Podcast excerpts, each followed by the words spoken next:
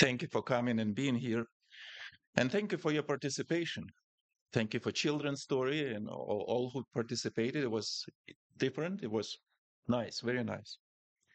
Everybody who was singing or praying or reading the Bible, thank you so much. I will uh, start with the story that has nothing to do with, with the topic. Actress Carol Burnett got out of the car one day of the cab, but uh, her coat was uh, caught in a door. The driver was unaware completely about what's going on, and he began slowly to edge out into traffic. So, to keep from being pulled off her feet, the comedian had to run alongside down the block. A passerby noted her predicament and quickly alerted the driver. He stopped, jumped out, and asked anxiously, Yes. Are you all right? Um, Carol Burnett gasped, Yes, but how much more do I owe you? I was born in the Ukraine, so the, the topic that I want to bring to, bring to you today is I, I am the one. I am the immigrant who came to this country looking for religious freedom, looking for better life. And so the topic is it's immigrants and refugees. What's the difference between immigrants and refugees? What's the definition of an immigrant? Welcome. Good to have you. What's the difference? And and first of all, what how do we define immigrants? Moving to another country, sometimes far away, but it's more about their willingness, wanting to. A refugee is being driven away by force by by because they are afraid for their lives. They have to escape. Um, so right now we have both in the world. Some people just immigrate go to a different place and uh, then and mary angela and josiah are you refugees or are you immigrants are you trying to escape this place uh, or or are you just looking for a better life Yeah. different so millions of people in my country where i was born in the ukraine more than four, four, 14 mi- millions 15 millions fled their homes since uh, russia's invasion uh, almost 7 million left to, for the neighboring countries. Can you imagine you you live in your place with couple suitcases, not knowing where you're going, where you're you going to stay, food, you know, money probably even not good there. You know, if you take Ukrainian money, if you have it, to Poland, uh, you probably it's not not really working there.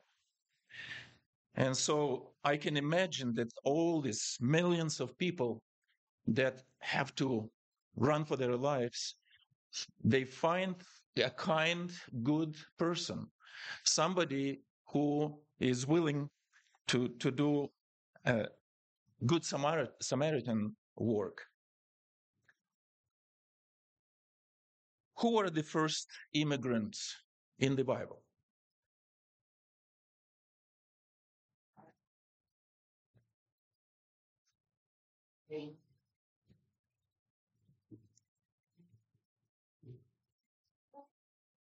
Refugees. Okay, we, I, I'm missing a few slides there. It's okay. Um, so in Genesis, we find the first immigrants were Adam and Eve. In Genesis chapter 3, verse 23, it says, So the Lord God banished him from the Garden of Eden to work the ground from which he had been taken.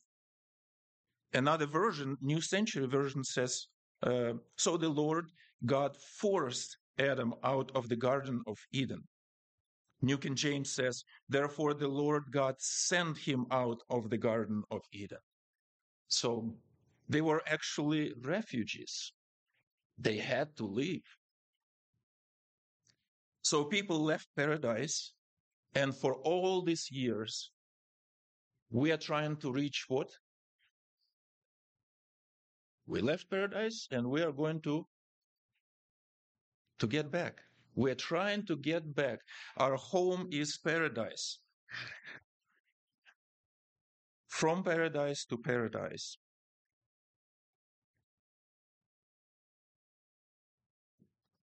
Have you ever seen refugees camps? I remember we had fires. Remember fires? Big fires, people lost homes.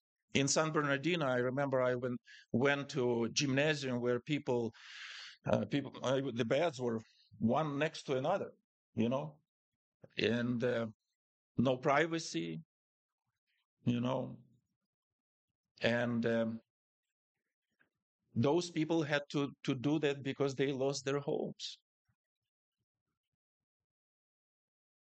But it's much worse in so many other places of the world.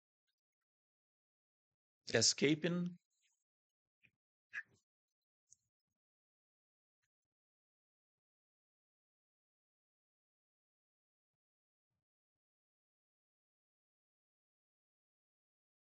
We get hurt, we get sick, we still continue to uh, see violence in the world, injustice, evil.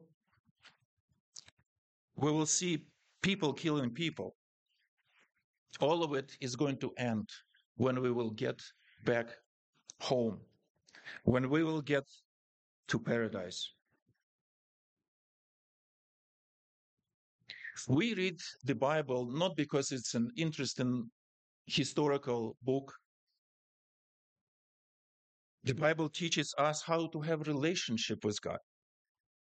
Relationship with God that we had and lost in the Garden of Eden.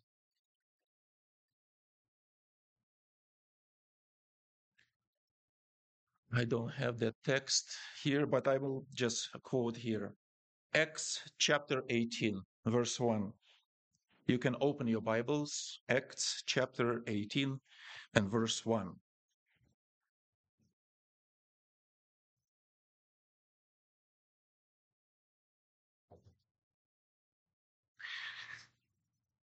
After this, Paul left Athens and went to Corinth. And there he met a Jew named Aquila, a native of Pontus, who had recently come from Italy with his wife Priscilla. Because Claudius had ordered all Jews to leave Rome, Paul went to see them. So here, here we have a couple, Christian couple. They lived in Jerusalem, and um, and the emperor Claudius. It's one of three emperors that are mentioned in the Bible.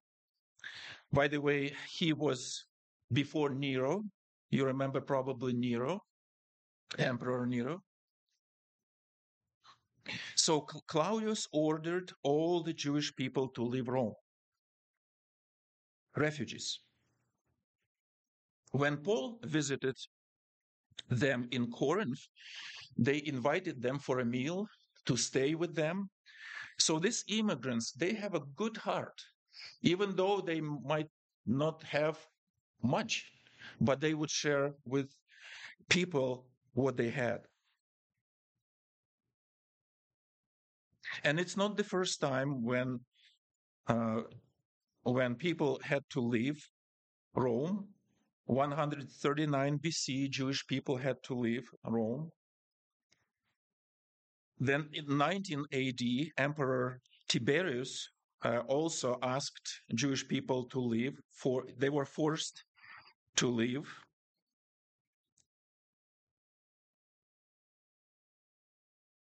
And how did it happen? Why did it happen? Why Christians had to leave? Well, first of all, Christians, if you remember Apostle Paul, whenever he would visit uh, towns, he would go to synagogue on the Sabbath. You remember that? So when they would come, uh, the Christians would come to the synagogue. Synagogue looked like a school. It didn't look like temple, um, you know, like uh, something magnificent. It was a simple, humble building, school. And in those schools, people were able to just get up and say whatever is on their heart something spiritual, something about God. And when Christians would say, well, this Christ that was crucified is the one that we expected, he is the Messiah. And if you would be a person of, you know, Jewish nationality, how do you, how would you feel that? That would create arguments and a lot of times even fistfights. And Claudius heard about this and he expelled um, Jewish believers and all the Christians, just expelled these two group, groups of people.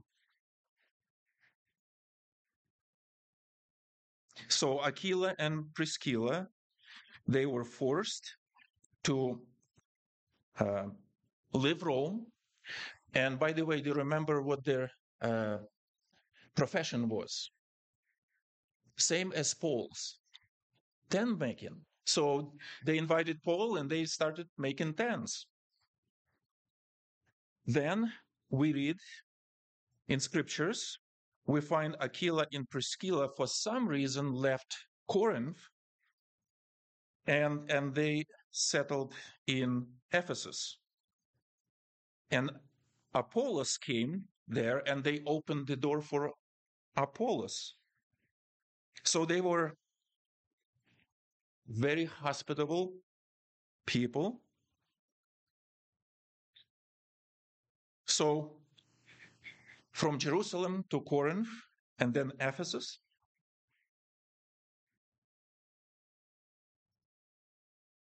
And then we find them back when uh, Paul was taken to Rome. We find them that they're back to Jerusalem. And not only that they are back, but they have their own church in their own home. Immigration in the Bible is not something unfortunate, but it's a mission. Here is another story. You know, ancient people, they believe that somebody great, when somebody great is born, then the star is going to be born too. That God, or whoever it is, creates a star. And that's how those people who were observing the skies, scientists of those days, they understood that a star, a star was born because they found a new star. The king of Judea, Herod, finds out from Magi's that someone great was born, and they think that because of expectations in, in those days that it's the new king of Jews. So he wants Magi to go and worship this king, but he also wants them to come back and tell tell him exactly where the Messiah is. Did they do it? He said, I want to worship this, uh, this king myself. Was that the truth? It was not the truth.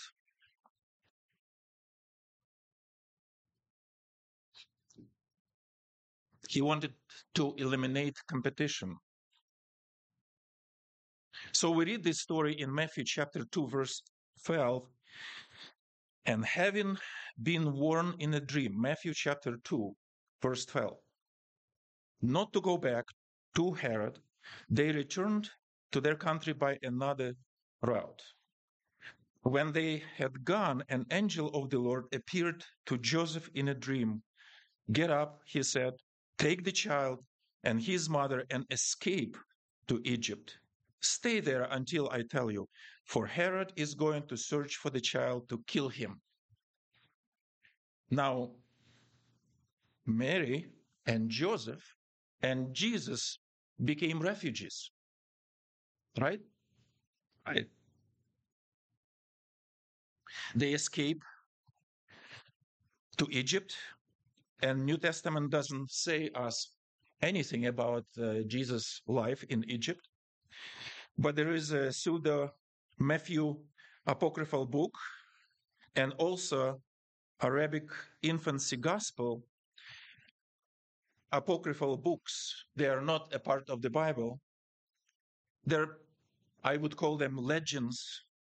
And those stories in general, all of those stories about Jesus as a, you know, growing up as a child, they are telling basically wherever Jesus was, people were blessed. They were blessed because of the presence of Jesus. And that is true. I believe that that is true. Another story after Stephen was killed in Jerusalem, we read in the book of Acts, chapter 8, if you would like to open 8, verse 1. On that day, a great persecution broke out again. The church in Jerusalem and all except the apostles were scattered throughout Judea and Samaria.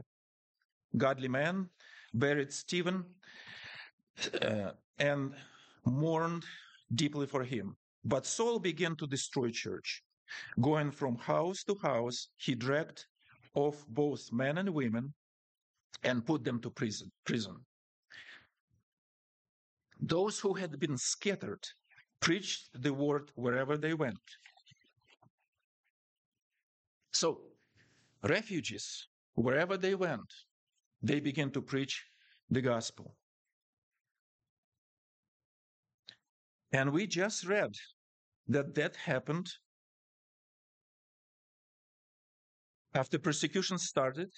It happened from Jerus- Jerusalem throughout Judea and Samaria. So this is uh, Acts 8 and verse 1. Now, if we go to Acts 1 and verse 8, here's interesting thing. It says, but you will receive the power. Jesus is telling to his disciples, you will receive the power when the Holy Spirit comes to you, and you will be my witnesses in Jerusalem, Jerusalem first, and all the Judea and Samaria and to the ends of the earth. So in chapter 8, we see that happening from Jerusalem to Judea and then Samaria. So when persecution started, it actually helped to spread the gospel to the ends of the earth. Refugees, immigrants do not get better, better life. I remember when I came to this country, I did not speak a word of English. And uh, I was 25 and lived in the dorm. And uh, my roommate um, uh, started talking to me in, in English. And I, I said, I, I do not speak English. That's I, I learned that. and and he started he knelt down and put some something to write down on and began to write questions in English. He thought that I might better read and understand. And I again said, I, I, I do not, I do not know English. then he left. Uh, he comes back a couple hours later. He asked me my name and began to speak English, and I said, I do not speak English. And I started wondering, and he knelt down the same way, started writing questions, and I, I, I thought, maybe they gave me this roommate because nobody else wants to be with him. Maybe he's a little bit not home. And then a couple weeks later, I found out that my roommate has a twin, identical twin. And for a long time, I couldn't uh, separate them. Uh, who, who is Doug and who is Dwayne? I, I had no idea. They didn't stay in the same uh, room. They they were very very good friends uh, and and you know brothers of course, but uh, they for some reason they they wanted uh, to to stay with somebody else. And for the first three months, somebody said to me, "Watch TV." I, I was telling you this this before. Watch TV, and you will learn English right away, like that. So I I began to watch uh, TV in in the basement of the dorm. They had a TV, and uh, three months later, I realized it was a Spanish channel. Yeah. and and it was hard. I, I remember I was translating every word. I, I went to see my textbooks when, which I had to read. I was translating with a dictionary every word. So that was not easy. Refugees have tough life. They don't get better jobs, sometimes because of the English. Their English is not good. Many, many jobs that immigrants get first, they're heavy manual labor jobs. But when, wherever they would, would go, they would preach the gospel. When people are persecuted, they focus on God. True? When people, when Christians are persecuted, they focus on God. God becomes everything, more important than ever. When we have easy life, so to speak, when we have everything that we need and more, God is not number one. Very often. Here is um, someone in the first century AD who is not a Christian wrote about Christians. Christians are indistinguishable from each other, either by nationality, language, or customs. They do not inhabit separate cities of their own, or speak a strange dialect or follow some outlandish way of life. With regard to dress, food, manner of life in general, they follow the customs of wherever city they happen to be living in, whether it is Greek or foreign. And yet, there is something extraordinary about uh, these people. Like others, they marry, have children, they share their meals, they live in the flesh, but they are governed by the desires, but they are not governed by the desires of the flesh. They pass their days upon earth, and their cities, citizens, they're citizens of heaven, obedient to the laws. They yet live on a level that transcends the law. Christians love all men but all men persecute them. They live in poverty, but enrich many. They are totally destitute, but possess an abundance of everything. They suffer dishonor, but there, there is that, but that is their glory. They're defamed, but vindicated. And Tertullian, also in the first um, century, he said, Christian writer, uh, he is a Christian writer, and he said, See how they love one another. So it, it's it's such a privilege to know God. God changes, transforms us. And Jesus himself was a refugee. And he was not accepted even in the place where he was born. And Jesus said, uh, Matthew 25, verse 35, For I was hungry, and you gave me something to eat. I was thirsty, and you gave me something to drink. I was a stranger, and you invited me in. We are Christians because Jesus said that we are the light to this world and the salt. Christians, Christians making this world better. Like salt preserves and makes food better. And Apostle Paul wrote from prison Philippians in Philippians um, he wrote, um, "Rejoice, rejoice in the in the uh, uh rejo- and rejoicing needs to be done every day.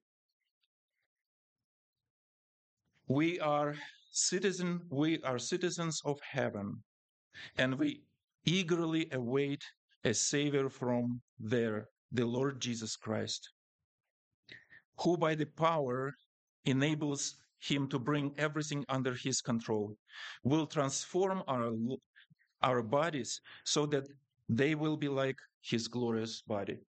Can you imagine that we will have same body as Jesus Christ? When sin in, entered the world, it changed. Christ came as a human being, and that is going to stay. That is going to be forever. Heaven, is our destination. Lost paradise is our home. And now I hope I have this slide.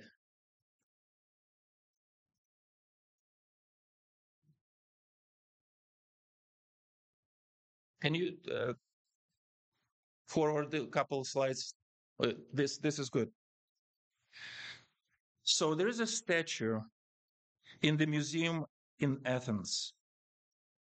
This statue of a little boy who is looking into the future with hope. This statue is more than 2000 years old.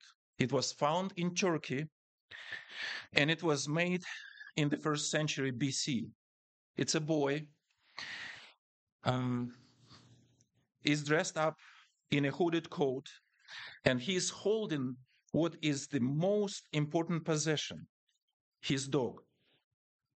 So the archaeologists wanted to give this statue a name. And they named him a little refugee boy.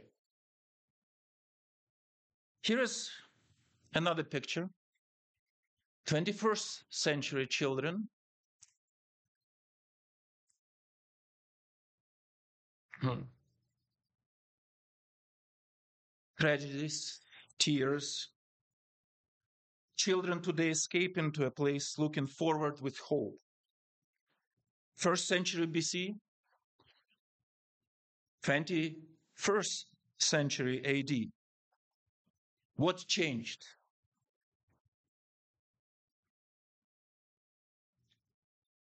Broken families.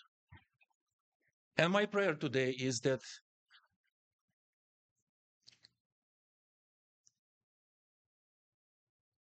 that God could give me strength and you strength and desire to do more. Amen.